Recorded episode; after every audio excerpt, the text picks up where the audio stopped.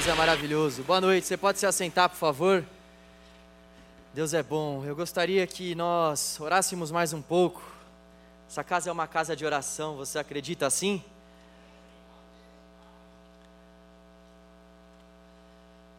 Senhor, nós queremos mais uma vez entregar ao Senhor a nossa vida, o nosso coração.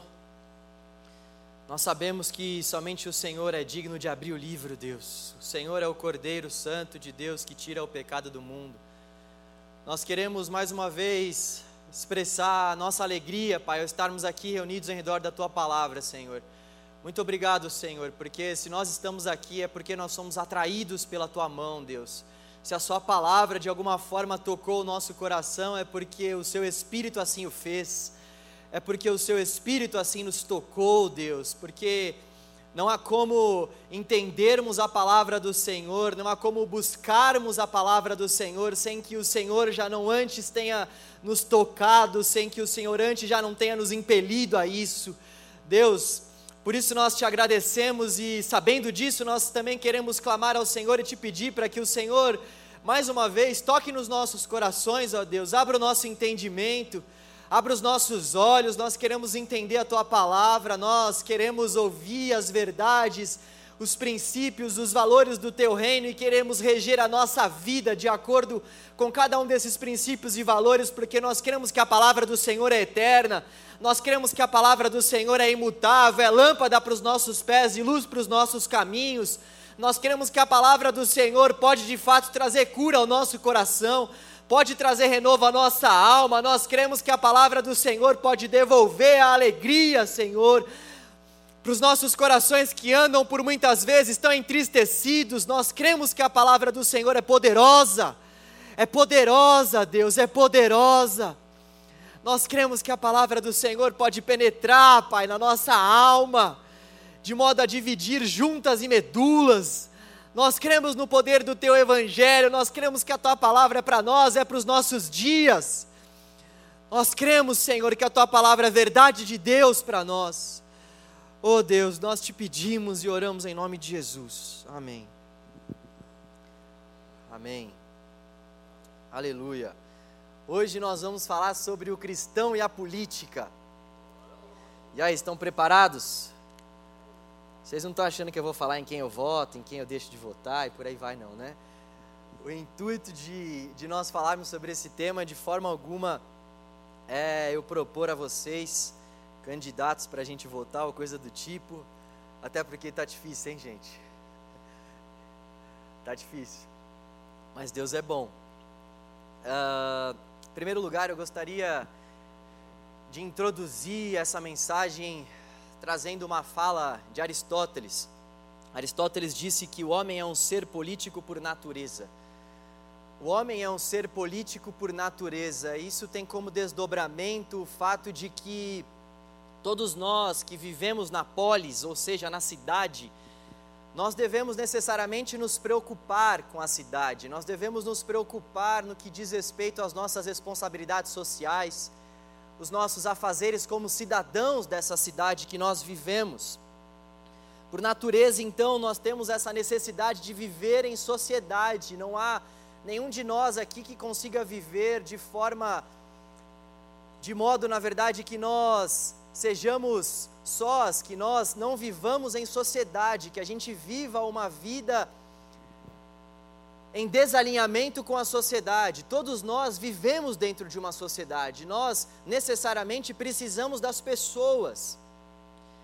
Então, por isso é que todos nós somos seres políticos, nesse sentido de que nós temos essa responsabilidade social, de que nós temos essa responsabilidade para com a cidade, as pessoas que nós vivemos, de praticarmos o bem, de nos atentarmos para as questões que estão faltantes na nossa sociedade e pensarmos sobre essas questões, debatermos sobre essas questões.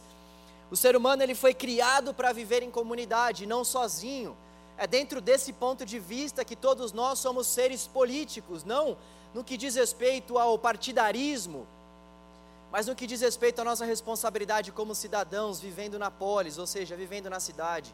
E nós, cristãos, sobretudo, nós temos uma responsabilidade ainda maior, porque nós fomos vocacionados para isso. O Senhor, quando criou a terra, nos deu por vocação o cuidado com a terra. Nós fomos, nós fomos chamados por Deus justamente para exercer esse cuidado sobre a terra, que é do Senhor, que Ele nos deu como herança. Ou seja, o modo como nós devemos fazer para administrar essa terra é realmente exercendo essa influência política sobre a terra. Eu reforço, influência política não no sentido partidário, mas sim no sentido da nossa responsabilidade sobre a terra, da nossa responsabilidade de cuidar da cidade. Então, o cristão ele deve se envolver de forma adequada na política, porque isso faz parte da sua vocação. Dentro desse assunto, John Stott escreveu uma frase muito interessante para dar um pano de introdução aqui à nossa reflexão. Ele escreveu o seguinte: há limites para esta vocação. Esta vocação do cristão que tem como meta essa influência na área política por parte do cristão, tem um limite, há um limite para essa vocação, de tal maneira que aqueles que se tornaram excessivamente envolvidos na política devem perceber os limites desse envolvimento e os perigos de dar ao evangelho um caráter político. Embora nós tenhamos que exercer esse papel político, estando nós aqui na cidade, nessa terra, nós não podemos confundir o fato de que o Evangelho tem esse, esse caráter político antes de ter um caráter redentivo, antes de ter um caráter a nos apresentar as boas novas sobre Jesus. O Evangelho não é um livro sobre política no sentido partidário. O Evangelho é o poder de Deus para a salvação de todo aquele que crê, e todo aquele que crê tem sim responsabilidade política sobre a terra, e deve examinar esses limites dessa vocação para que a nossa vida não ultrapasse os limites do Evangelho, para que a nossa vida não vire uma vida em defesa de certas classes partidárias e de certos grupos partidários, e não uma vida por amor ao Evangelho, uma vida em defesa do Evangelho. Eu gostaria de refletir com você sobre algumas considerações em relação ao cristão e a política. Vão ser seis considerações ao todo. A primeira, a primeira consideração, ela está lá em Mateus capítulo 22, versículos 15 a 22. Por favor, abra aí a sua Bíblia. Mateus capítulo 22. Versículo 15.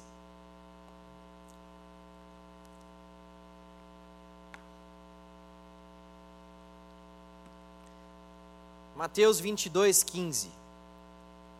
Olha só o que nós podemos absorver dessa passagem. Então os fariseus se reuniram para tramar um modo de levar Jesus a dizer algo que desse motivo para o prenderem. Versículo 16. Enviaram alguns de seus discípulos, juntos junto com os partidários de Herodes, para se encontrarem com ele. Disseram: Mestre, sabemos como o Senhor é honesto e ensina o caminho de Deus de acordo com a verdade. É imparcial e não demonstra favoritismo. Agora, diga-nos o que o Senhor pensa a respeito disto. É certo pagar impostos a César ou não? Jesus, porém, sabia de sua má intenção e disse: Hipócritas, por que vocês tentam me apanhar numa armadilha? Mostrem-me a moeda usada para pagar o imposto. Quando lhe deram uma moeda de prata, ele disse: De quem são a imagem e o título nela gravados? De César responderam. Então deem a César o que pertence a César, e deem a Deus o que pertence a Deus, disse ele. Sua resposta os deixou admirados, e eles vazaram, foram embora. A primeira consideração que nós precisamos que nós podemos levantar aqui em relação a esse versículo é que o governo não deve impor nenhuma religião. O governo não deve impor nenhuma religião. Nós devemos entender que a igreja está de um lado e o Estado está do outro lado, e não adianta nós desejarmos um governo puramente cristão, um governo meramente cristão, porque um Estado cristão não existe. O reino de Cristo não é desta terra. Quando Jesus disse: Dai a César o que é de César, Jesus está fazendo uma separação entre a igreja e o Estado. Ou seja, nenhum cristão tem respaldo diante da palavra de Deus para propor uma revolução evangélica e instaurar os evangélicos no poder. Graças a Deus por isso. Nenhum cristão tem essa autoridade dada pela palavra de Deus. Nós nós não podemos forçar o Estado a ser um Estado cristão. Como é importante nós entendermos isso. É importante demais nós entendermos isso porque quando a igreja quis se unir ao Estado, Deus mandou uma reforma. Quando a igreja tentou se unir ao Estado, Deus mandou a reforma protestante justamente porque a igreja não deve de forma alguma desejar ser o Estado, assim como o Estado de forma alguma pode confundir-se com a igreja. Nós estamos falando de duas instituições totalmente diferentes. É óbvio que a igreja, ela pode sim influenciar o Estado, ela pode sim falar aquilo que muitas vezes o Estado está errando, nós vamos ver isso nos pontos subsequentes, mas uma coisa que precisa ficar muito clara para nós, logo nesse começo, é que a igreja e o Estado são instituições distintas. São instituições distintas. O Kuyper vai falar muito bem sobre isso, ele é um, um erudito dessa área da política. Inclusive, abrindo parênteses aqui, nós vamos postar depois nas nossas redes sociais uma série de livros se você quiser se aprofundar mais nesse tema. Mas o Kuyper, ele, ele é um teólogo, um pastor, e depois ele acabou se tornando um primeiro-ministro, e ele era um dos que mais defendiam essa separação entre o Estado e a igreja, justamente porque a igreja ela é santa, a igreja ela foi chamada para uma obra específica, e essa obra específica não deve ser misturada com o Estado. Em segundo lugar, uma outra verdade que precisa ficar muito clara para nós em relação a esse assunto do cristão e a política é que o Estado, ele é laico, mas isso não quer dizer que ele é antirreligioso. O Estado é laico, mas não antirreligioso. O que isso quer dizer para nós é que, embora o governo não deva impor nenhuma religião, ele também não deve descartar nenhuma religião, ele também não deve deixar de tolerar as religiões. O governo ele não deve ser intolerante com as religiões. Dizer que o Estado é laico é dizer que o Estado não tem uma confissão de fé explícita, uma única. O Estado não tem uma confissão de fé e realmente não deve ter uma confissão de fé, mas o Estado também não pode ser intolerante com as confissões de fé vigentes. Isso vale para nós, isso vale para qualquer outra religião. Nós devemos ter esse, esse livre acesso aos nossos cultos, nós devemos ter essa liberdade de cultuarmos a Deus. Nós que reconhecemos o nosso Deus como Deus único, também devemos entender que as pessoas que têm outros deuses, embora nós não venhamos concordar que esses deuses são verdadeiros, há uma diferença muito grande entre o fato de nós não concordarmos com isso e o fato de nós entendermos que essas pessoas não devem cultuar os seus próprios deuses, e dessa forma o Estado também deve entender. Nós devemos ter essa liberdade de culto, porque o Estado, mesmo sendo laico, não deve excluir a religião. O Estado, mesmo sendo laico, não deve atacar a religião, não deve julgar a religião. Esse não é o papel do Estado. O papel do Estado não é atacar a religião ou dizer o que deve haver dentro dos cultos religiosos. É claro que dentro de certos padrões no que dizem respeito à tolerância com a vida humana, dentre outros parâmetros, mas o Estado não deve se meter na vida da igreja a ponto de falar o que deve ser pregado nos púlpitos ou não. É importante a gente, como cidadãos dessa terra, termos essas bases para que a gente consiga dialogar, para que a gente consiga se expressar. É importante nós entendermos isso. O Estado ele é laico, mas isso não significa dizer que o Estado é um Estado antirreligioso. O fato de que o governo não deva necessariamente ser cristão não significa que não possamos ter candidatos que professam a fé cristã. O Estado não pode nos proibir disso e, pelo contrário, o Estado também não deve fazer chacotas com isso. Embora tem muito candidato cristão que até mereça, né? Que é entre nós. Mas tem uns que não merecem, né? Mas esse não é o papel do Estado. Em terceiro lugar, uma outra verdade no que concerne esse assunto entre o cristão e a política é que toda autoridade é instituída por Deus. Toda autoridade é instituída por Deus. Leia comigo 1 Pedro, capítulo 2. Por mais que seja difícil muitas vezes para a gente acreditar, toda autoridade é instituída por Deus.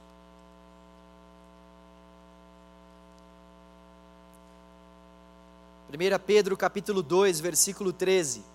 Por causa do Senhor, por causa do Senhor, submetam-se a, a, todas as autoridades humanas, seja o rei como autoridade máxima, sejam os oficiais nomeados e enviados por ele para castigar os que fazem o mal e honrar os que fazem o bem. É da vontade de Deus que, pela prática do bem, vocês calem os ignorantes que os acusam falsamente pois vocês são livres e, no entanto, são escravos de Deus. Não usem sua liberdade como desculpa para fazer o mal.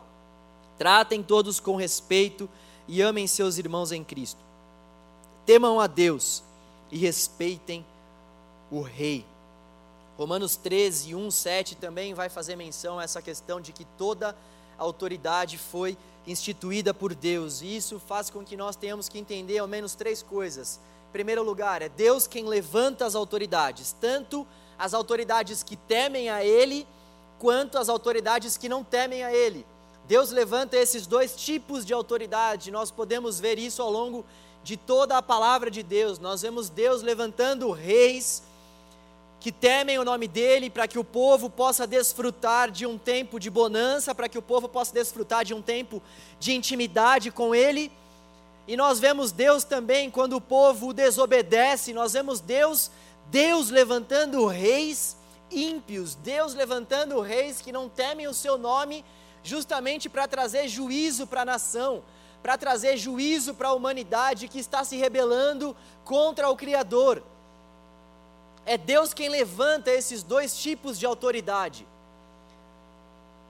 É Deus quem levanta. E nós devemos orar pelas autoridades, sejam elas tementes a Deus ou sejam elas não tementes ao Senhor. O nosso papel é, é orar pelas autoridades. Orar pelas autoridades. Evidentemente, isso não quer dizer não questionar as autoridades, mas no que diz respeito a esse ponto que nós estamos refletindo, nós devemos orar pelas autoridades, porque é Deus quem levanta as autoridades. Nós vemos, por exemplo, no caso de José no Egito, Deus o levantou ali naquela terra para que José fosse um sinal da misericórdia, da manifestação da bondade de Deus. Nós vemos Deus levantando Daniel no meio da Babilônia. Assim como nós também vemos Deus permitindo com que a nação de Israel fosse escravizada, fosse subjugada pelos babilônicos. Nós vemos esses dois tipos de coisas acontecendo na palavra de Deus e nós devemos entender que é Deus quem levanta esses dois tipos de autoridade. Em segundo lugar, é Deus quem estabelece esse propósito ao levantar essas autoridades. E o propósito de Deus para que essas autoridades sejam levantadas é para que as autoridades promovam o bem e refreiem o mal. Esse é o propósito de toda e qualquer autoridade que é levantada pelo Senhor. E em terceiro lugar, nós precisamos entender o nosso papel nosso papel é não somente o de orar, mas também o papel de fiscalizar essas autoridades e confrontá-las se preciso for. Não somente o de orar, mas o papel também de fiscalizar essas autoridades para verificarmos se elas de fato estão fazendo o bem e refreando o mal e confrontá-las, se for o caso. Foi isso que Jesus fez com Herodes. Nós vemos lá em Lucas 13, versículo 32, que Jesus chamou Herodes de raposa. Nós vemos lá em Marcos 6,18 que João Batista confrontou o mesmo Herodes, quando disse a ele que ele não deveria se relacionar com a mulher do seu irmão. Nós temos vários exemplos na palavra de Deus que nos apontam para o fato de que nós devemos fiscalizar essas autoridades, orar pelas autoridades, respeitar as autoridades, entregar às autoridades os nossos impostos, mas nós devemos também fiscalizar o trabalho desses políticos que nós temos elegido. E não somente aqueles que nós temos elegido, mas aqueles que estão no poder, porque eles estão no poder para promover o bem da nossa sociedade, para refrear o mal. E nós, como cristãos, precisamos fazer essas ponderações. Nós não podemos simplesmente eleger candidatos ou ver candidatos sendo elegidos e não nos atentarmos para essas questões da nossa sociedade. Nós somos políticos também, no sentido de que nós fiscalizamos essa sociedade aos olhos da palavra de Deus. Nós fiscalizamos essa sociedade para verificar se esses governantes estão exercendo bem, se eles estão refreando o mal, se eles estão acolhendo os estrangeiros, se eles estão de fato suprindo as necessidades daqueles que são mais necessitados, dos órfãos, das viúvas, daqueles que vivem situações de maiores vulnerabilidades. Nós precisamos fiscalizar tudo isso e agir muitas vezes em cooperação com os governos, com o Estado, para que por meio da igreja esse bem social também seja promovido, porque a igreja é a consciência do Estado. Certo teólogo disse essa frase e eu concordo muito com ele. A igreja é a consciência do Estado, ou seja, quando o Estado está indo por um caminho de modo a não promover o bem social, de modo a não refrear o mal, a igreja deve se levantar com respeito, obviamente, não com armas, não tentando fazer uma revolução e colocar um presidente cristão no poder, não dessa forma mas de modo educado, respeitoso, sábio, se posicionar. Se posicionar diante da sociedade, apontar os erros desses políticos, apontar os erros daqueles que estão no poder, trazendo também soluções. Soluções bem pensadas, soluções bem planejadas. Nós somos seres políticos. E todos aqueles que dizem: "Ah, eu não, eu não gosto muito de política", é o mesmo que dizer: ah, eu não gosto muito de ser cristão, eu não gosto muito de zelar pela minha cidade, eu não gosto muito de fazer com que os princípios e valores do nosso Senhor permeiem a nossa sociedade. Dizer que nós não gostamos de política, que nós não somos políticos, é o mesmo de que abandonar essa nossa vocação dada pelo Senhor em relação à nossa vida aqui nessa terra. A igreja é a consciência do Estado. Nós devemos pesquisar, buscar candidatos que tenham propostas que melhorem a saúde, a segurança, a educação do nosso povo, entre outros aspectos básicos da nossa vida em sociedade.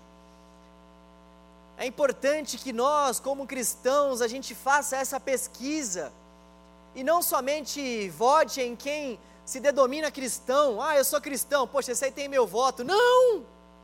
Não! Nós temos que pesquisar, investigar. Essas pessoas que se dizem cristãs, elas têm atitude cristãs, elas têm propostas cristãs. As propostas dessas pessoas visam o bem da sociedade de uma forma geral, essas pessoas estão preocupadas de fato com a segurança, com a saúde do nosso povo ou elas estão simplesmente preocupadas com seus nichos religiosos. O Senhor não nos chamou somente para que nós nos preocupássemos com os nossos guetos religiosos, mas com a sociedade de uma forma geral. O Senhor nos deu a terra como herança. Nós devemos pesquisar para que os candidatos que nós venhamos votar sejam de fato candidatos que alinhem o discurso com a prática, que de fato não são cristãos somente no papel ou somente no nome. Tem candidato que faz questão de colocar até o título ali, né, para mostrar que é cristão mesmo. E geralmente, geralmente estes são os que a gente mais tem que dizer: Deus nos acuda. Por isso é importante nós, como cristãos, como seres pensantes, crer também é pensar, crer também é pesquisar, crer também é se informar. Nós precisamos nos informar. Essa é uma palavra que com certeza nós vamos precisar ouvir novamente no ano que vem, eu sei bem disso. Todos nós precisamos desses lembretes. O ano que vem vai ser um ano de eleições, nós vamos precisar novamente analisar os projetos de cada candidato, nós vamos precisar de palavras como essa novamente. Me aguardem, me aguardem no ano que vem. Mas é importante nós já entendermos o nosso papel desde os dias de hoje, desde agora. A igreja é a consciência do Estado. O outro ponto é que devemos exercer influência na sociedade. Devemos exercer influência na sociedade. E ninguém influencia se não for através de debate de ideias, de um belo debate de ideias. O Jonas Madureira tem uma fala muito interessante. Ele diz: Uma vez que nós vivemos em um mundo plural, um mundo que é aberto para persuasão, um mundo que é aberto ao debate de ideias, nós cristãos precisamos estudar as áreas diversas da sociedade para que nós venhamos debater na esfera pública ou em qualquer outra esfera que for, com autoridade, para que a gente venha debater com inteligência, com sabedoria.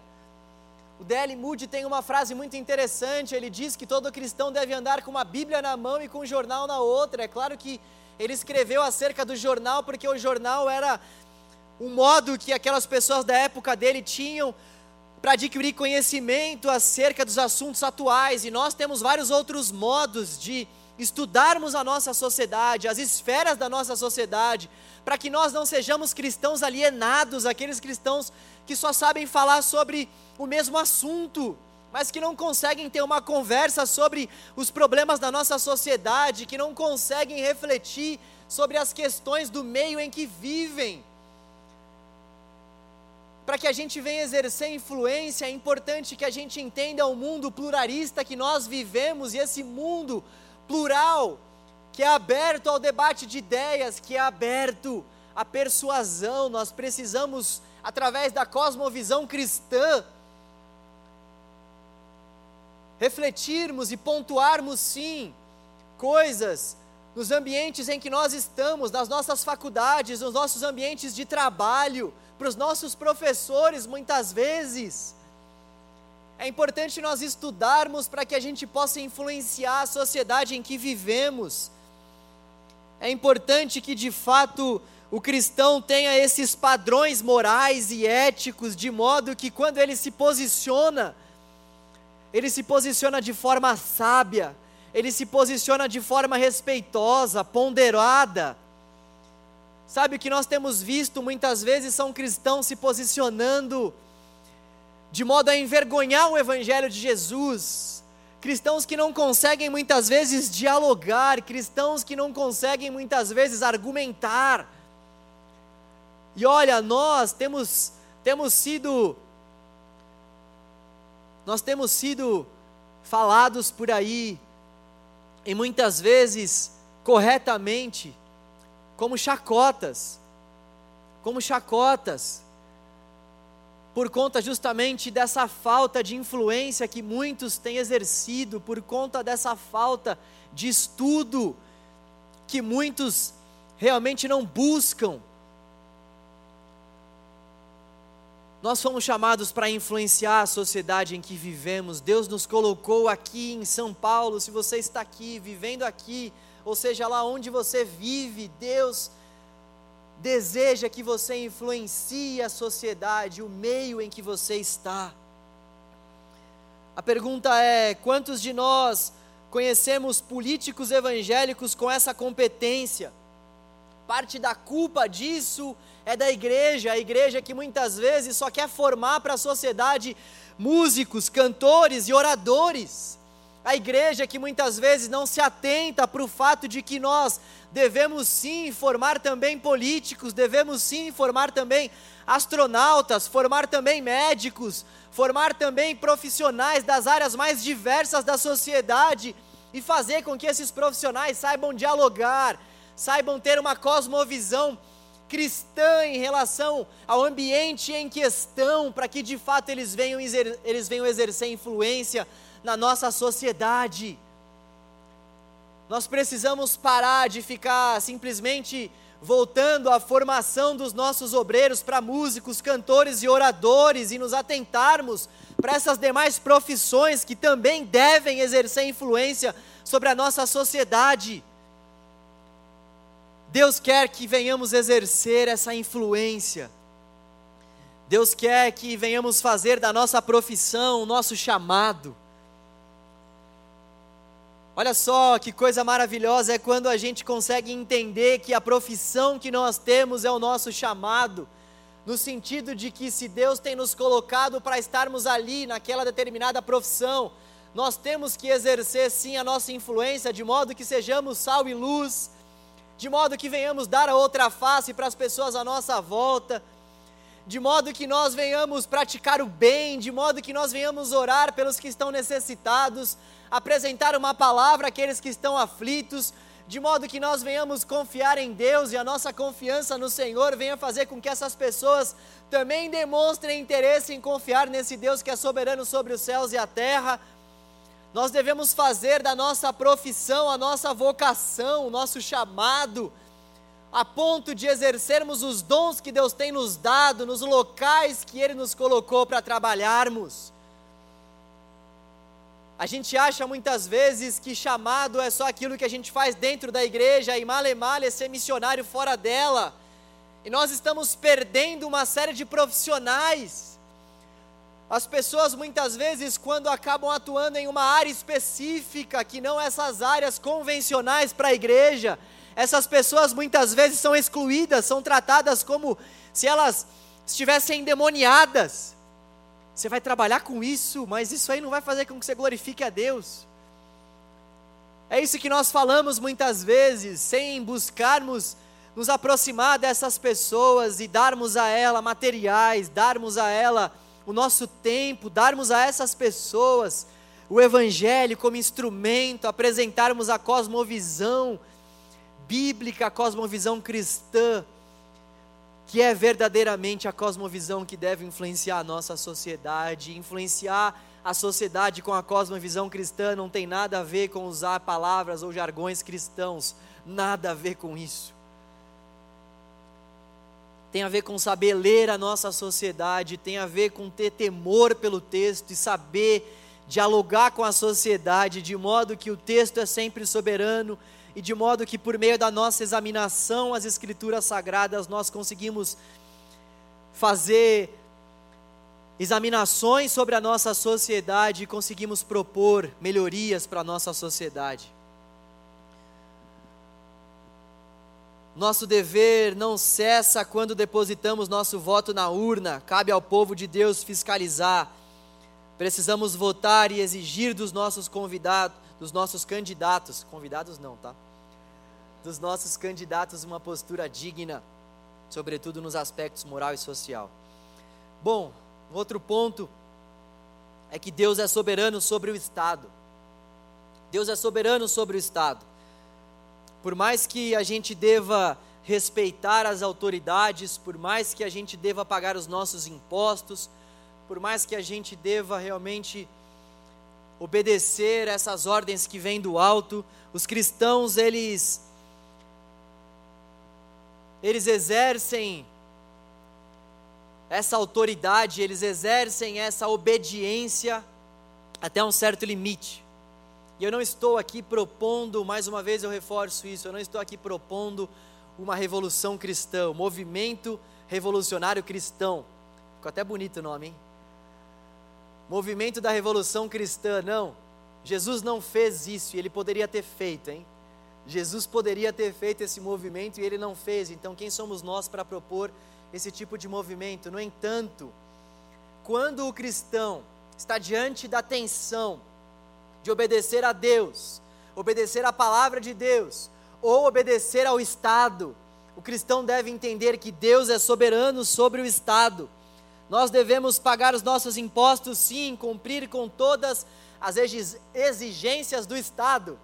Mas a partir do momento que o Estado requerer culto, a partir do momento que César dizer que nós devemos nos curvar diante dele, nós não devemos nos curvar, porque nós nos curvamos somente diante daquele que é digno da nossa adoração e do nosso louvor.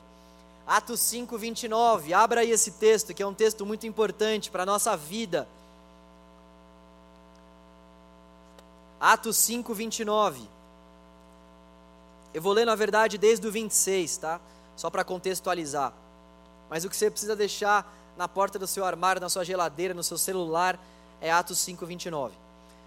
O capitão e seus guardas foram e prenderam os apóstolos, mas sem violência, pois temiam que o povo os apedrejasse. Em seguida, levaram os apóstolos e os apresentaram ao conselho de líderes do povo, onde o sumo sacerdote os confrontou. Versículo 28. Nós lhes ordenamos firmemente que nunca mais ensinassem em nome desse homem, disse ele.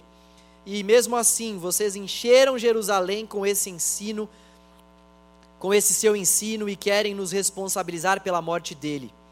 Pedro e os apóstolos responderam: Olha só, Pedro e os apóstolos responderam: devemos obedecer a Deus antes de qualquer autoridade humana. Devemos obedecer a Deus antes de qualquer autoridade humana. A partir do momento que as autoridades humanas estiverem colocando, imputando sobre nós leis, ideologias que contrariem a palavra do nosso Deus, ainda que isso nos custe a nossa própria vida, como custou aos nossos irmãos do primeiro século e de tantos outros séculos que já se passaram, nós não devemos nos curvar. Nós não devemos nos curvar, e essa palavra para nós é extremamente importante e contemporânea, porque, galera, está chegando um tempo que nós estamos tendo que ponderar muito bem as nossas palavras para não falar coisas que vão fazer com que nós sejamos chamados a depor, com que nós não sejamos cancelados. No entanto, a nossa preocupação não é se nós vamos ser chamados para depor ou não, ou se nós seremos cancelados ou não, ou se as pessoas não vão aprovar a nossa conduta ou não, se as pessoas que não conhecem a Cristo não vão aprovar a nossa conduta ou não. Nós devemos agradar a Deus acima de qualquer homem, nós devemos obedecer ao Senhor acima de qualquer lei vinda do Estado, nós devemos obedecer ao Senhor acima de tudo e acima de todos. O Senhor é o nosso Criador, Ele é aquele realmente que nós devemos prestar culto, Ele é a quem nós devemos a nossa obediência, ao nosso coração, a nossa vida, a nossa alma, nós devemos somente ao Senhor, Ele é o Senhor sobre tudo, ele é o Senhor sobre todos, Ele está no controle sobre os céus e sobre a terra, e nós não podemos nos esquecer disso de forma alguma.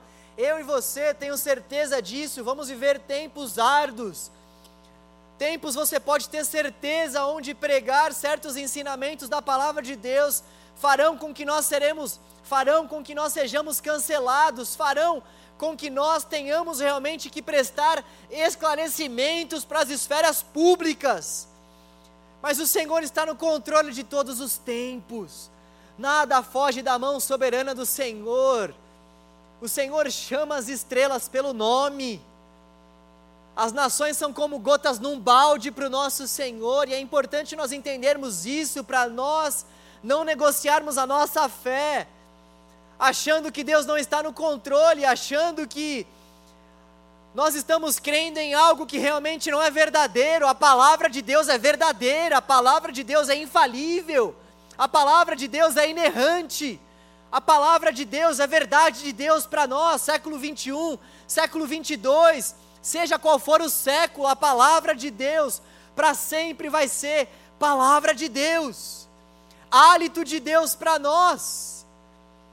A palavra de Deus sempre vai ser instrução para o povo dele, sempre vai ser regra de fé e prática para aqueles que seguem e temem o nome de Jesus. E até mesmo diante da morte, foi isso o que Jesus disse àquela igreja de Esmirna, nas sete cartas que ele escreveu, capítulo 2. João está sendo usado ali para relatar que aquela igreja de Esmirna, e vocês sabem que aquelas sete cartas têm um sentido de totalidade para nós. O sete, dentro do livro de Apocalipse, dá essa conotação de totalidade, ou seja, aquelas sete cartas são para nós também. Por isso que João escreveu: quem tem ouvidos, ouça. Aquilo vale para nós.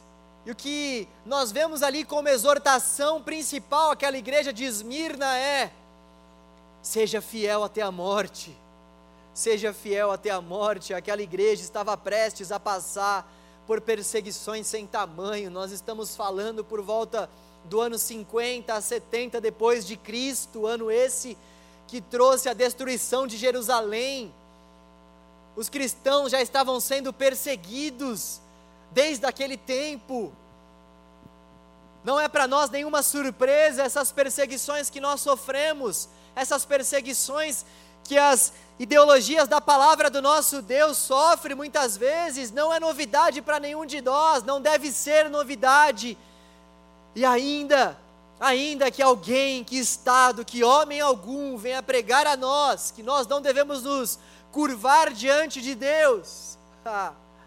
Atos 5, 29 ainda que alguém diga que nós não devemos mais pregar sobre esse Cristo, Atos 5, 29, ainda que alguém diga que a nossa palavra é ultrapassada, que os ensinamentos que nós cremos são utópicos, não são para os nossos dias, Atos 5, 29.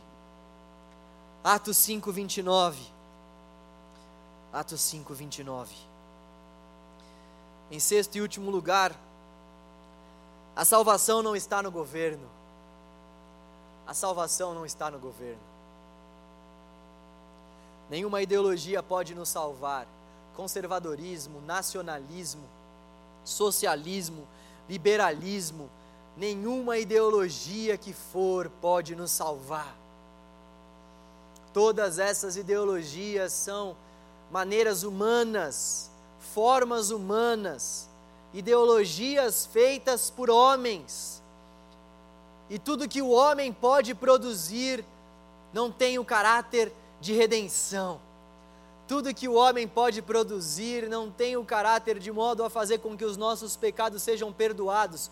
Tudo aquilo que o homem pode produzir não é capaz de solucionar o grande e maior problema desse próprio homem, a saber, a morte. A morte é o maior problema da humanidade e todas essas ideologias não têm poder algum sobre a morte, não conseguem apresentar uma solução sobre a morte. E é justamente por isso que nós devemos evitar brigas, que nós devemos evitar contendas no que diz respeito a essas ideologias, a essas crenças que nós temos. Ainda que nós tenhamos crenças diferentes, uns dos outros, o que é mais importante para nós é nós sabermos que essas ideologias humanas não têm caráter redentivo, elas não têm o poder de nos livrar dos nossos pecados, de nos livrar da morte, da separação eterna, elas não têm o poder para trazer paz ao nosso coração, elas não têm poder algum sobre a nossa vida no que diz respeito à transformação do nosso caráter. Então, por que nós brigamos tanto em relação a essas ideologias? Por que, que a gente trata tão mal uns aos outros quando nós cremos de forma diferente? Por que é tão difícil para nós conseguir debater sem agredir? Por que é tão difícil para nós assim crer em algo e ao mesmo tempo não atacar a pessoa que crê de forma diferente? Esse é um princípio básico da vida em sociedade, nós devemos aprender a dialogar. Nós, sobretudo cristãos, deveríamos ensinar isso para as pessoas. No entanto, nos dias de hoje, nós é quem precisamos ser ensinados sobre isso. Ideologia política humana nenhuma pode trazer redenção, paz, resolução para o nosso coração aflito e sem esperança. Somente o Senhor é quem pode fazer isso. Somente a palavra do Senhor é quem pode fazer isso. Abra a palavra de Deus comigo lá em Atos 7, versículo 9. Hoje nós nós vimos um monte de texto. Eu espero que depois você consiga assistir a essa mensagem novamente. Eu creio nisso, sabia que vocês assistem de novo a mensagem. Eu sou meio bobinho, né? Vocês assistem? Obrigado. Vou tomar até uma água aqui.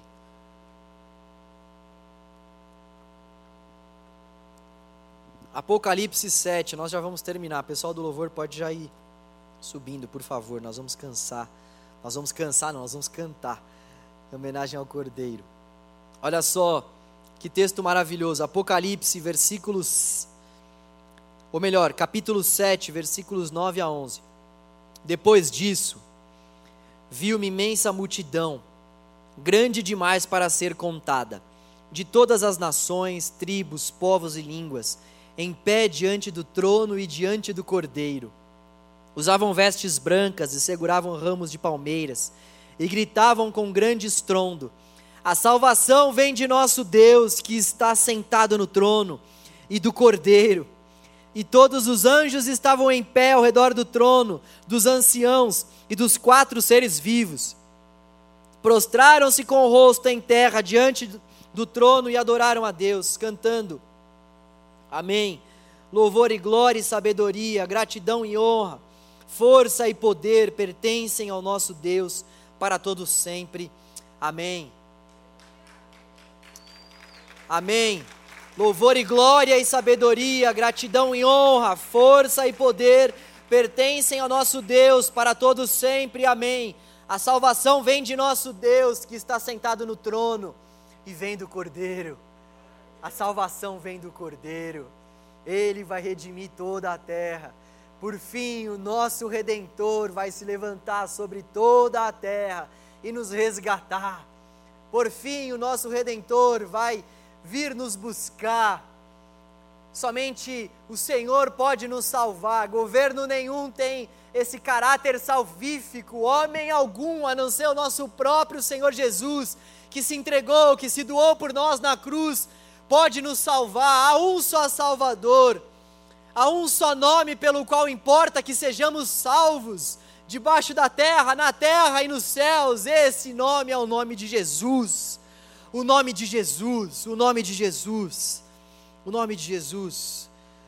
Por isso é que nós não devemos simplesmente nos relacionar com a política. Nós devemos sim nos relacionar com a política, fiscalizar, nós devemos pesquisar, nós devemos entender a relação de forma separada entre Estado e entre igreja, nós devemos entender que devemos influenciar a sociedade, mas acima de tudo, devemos entender que a salvação vem do Senhor. A salvação vem do Senhor, isso para nós é extremamente oportuno, porque existem muitas pessoas que ficam aflitas quando elas se deparam com certos governantes, elas ficam aflitas. É por isso que eu disse que essa palavra ela é importante ficar no nosso coração para o hoje e para o próximo ano também que se inicia, porque eu, particularmente, já acompanhei muitos jovens que deixam a igreja, ou muitos jovens que ficam aflitos simplesmente pelo fato de que determinados políticos estão sendo elegidos diferentemente da sua vontade. Isso deixa as pessoas muitas vezes tão aflitas que elas abandonam a fé, que elas abandonam a igreja. E as pessoas que fazem isso são aquelas pessoas que não entendem que o Senhor é o legislador, que do Senhor é a terra, que do Senhor vem a última palavra, que é o Senhor quem levanta as autoridades, que nessa terra nada acontece sem a permissão do Senhor e que Ele está no controle, reinando soberanamente sobre tudo e sobre todos, e é dele, é dele, é das mãos dele que vem a salvação é das mãos do nosso Deus, é das mãos do Cordeiro que vem a salvação. Vamos cantar uma canção ao Cordeiro. Vamos cantar uma canção ao Cordeiro de Deus que tira o pecado do mundo e que traz a salvação à humanidade. Vou esperar o pessoal aqui que eles estavam.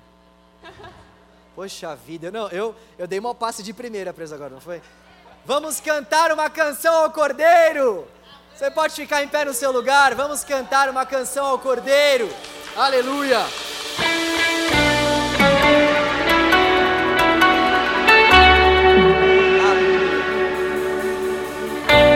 Nós te adoramos, Cordeiro vivo de Deus. Tu és a razão da nossa existência, Tu és o Salvador da nossa vida. Uma canção ao Cordeiro. Tu és merecedor do nosso louvor, da nossa adoração. Vamos cantar uma canção Nós adoramos o teu nome, Senhor.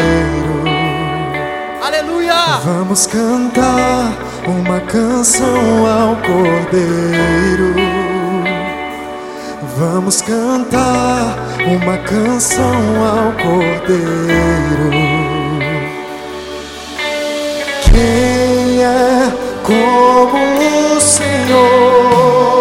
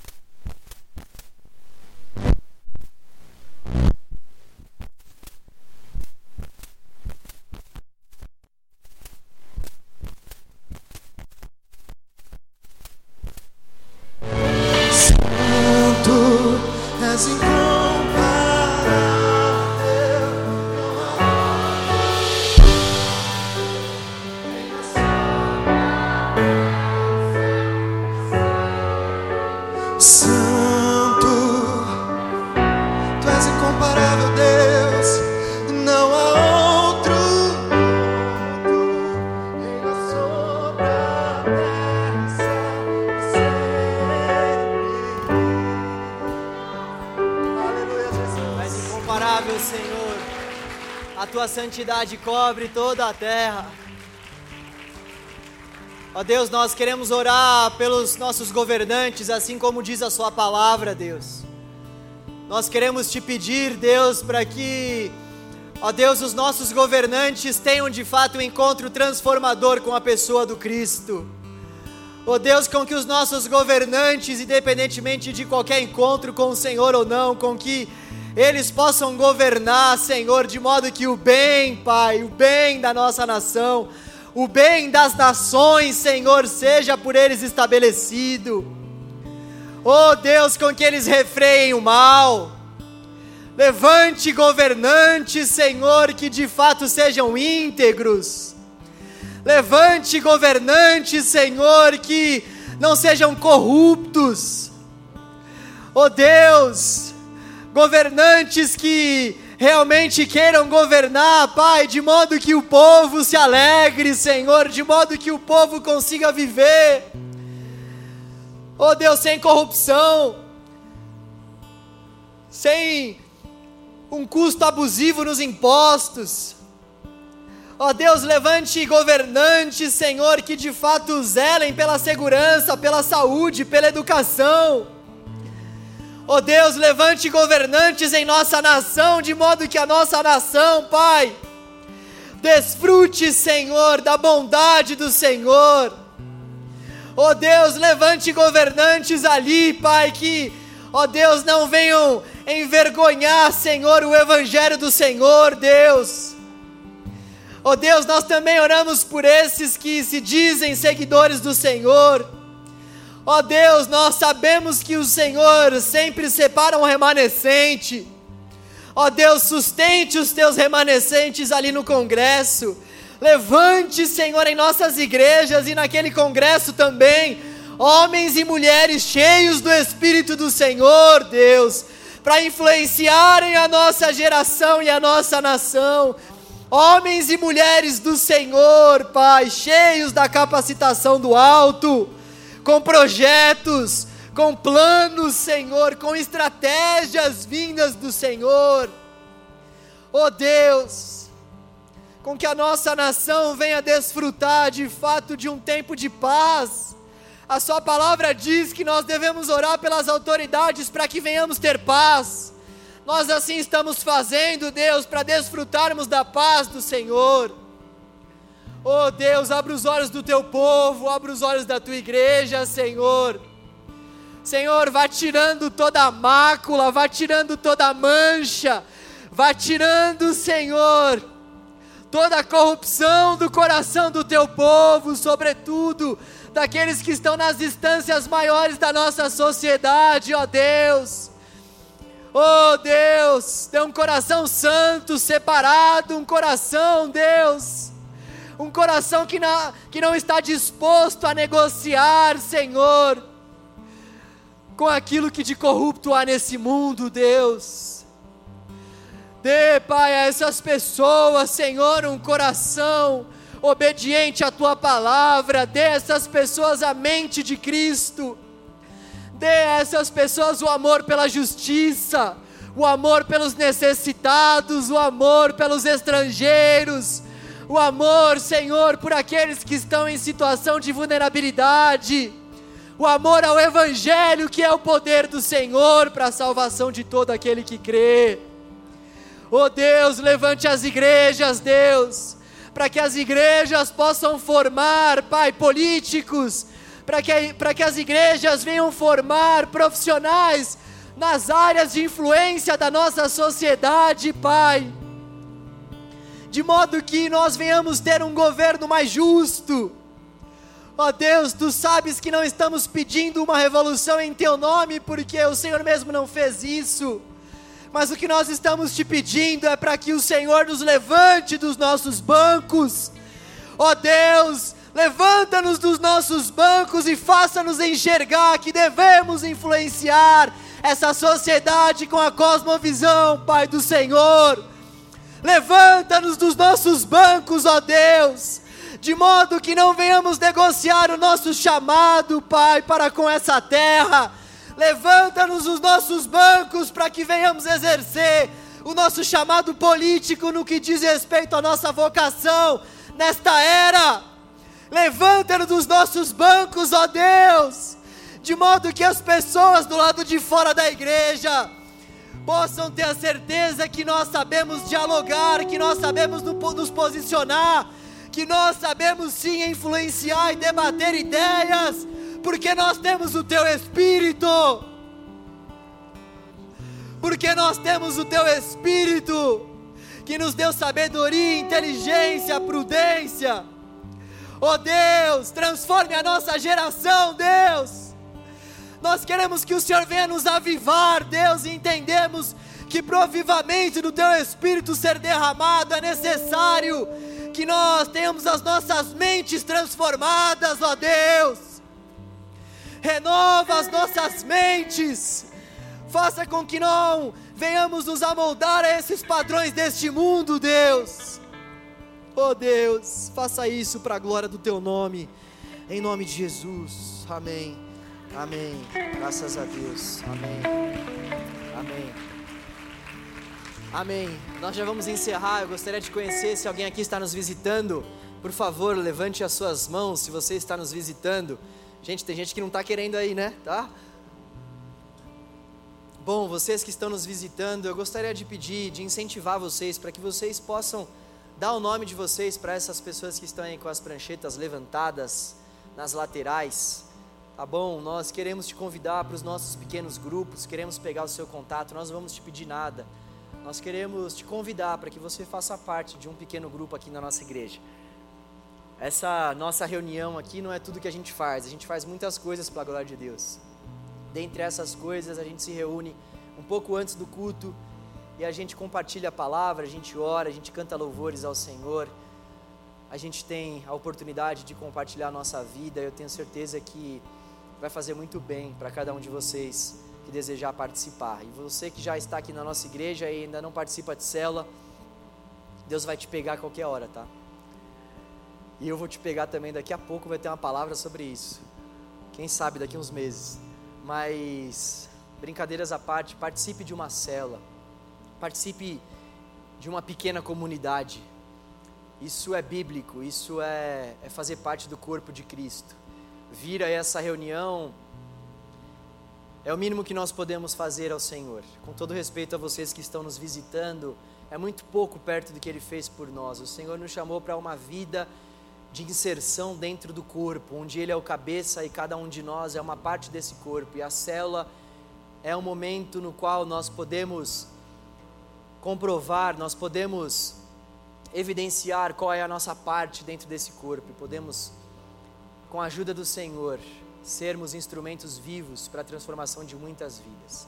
Por favor, faça parte então de uma célula. A nossa série vai continuar na semana que vem. Eu espero que você possa vir com bastante alegria no seu coração, disposto a ouvir o Evangelho e ser transformado por ele, porque é isso que o Evangelho faz no nosso coração. O Evangelho nos transforma, o Evangelho transforma a nossa forma de enxergar a sociedade, o mundo, a política, as profissões, o Evangelho mexe com tudo, ele é poderoso para isso. Que Deus te dê uma semana abençoada, que você e eu possamos buscar ao Senhor ao longo da nossa semana, porque o nosso culto é diário, com que venhamos ter momentos com o Senhor de intensidade, de busca. Não deixe de buscar a Deus, não deixe de lutar contra os seus hábitos. Eu tenho que fazer isso todos os dias e você também. Vamos lutar contra os nossos hábitos para que de fato os nossos hábitos possam comprovar que nós adoramos ao Senhor e não temos nenhum outro Deus além dele. Deus abençoe a sua semana. Eu vou dar uma bênção diferente. Né? Olha, olha só o meu poder de dar uma bênção, né? Quanto heresia, né? Mas eu fiquei pensando nisso essa semana. Eu não vou terminar com valeu, valeu hoje, não. Vou terminar assim. Estenda suas mãos. Estou muito crente hoje. Gente, não é que eu esqueci da bênção? Peraí. Ah, lembrei.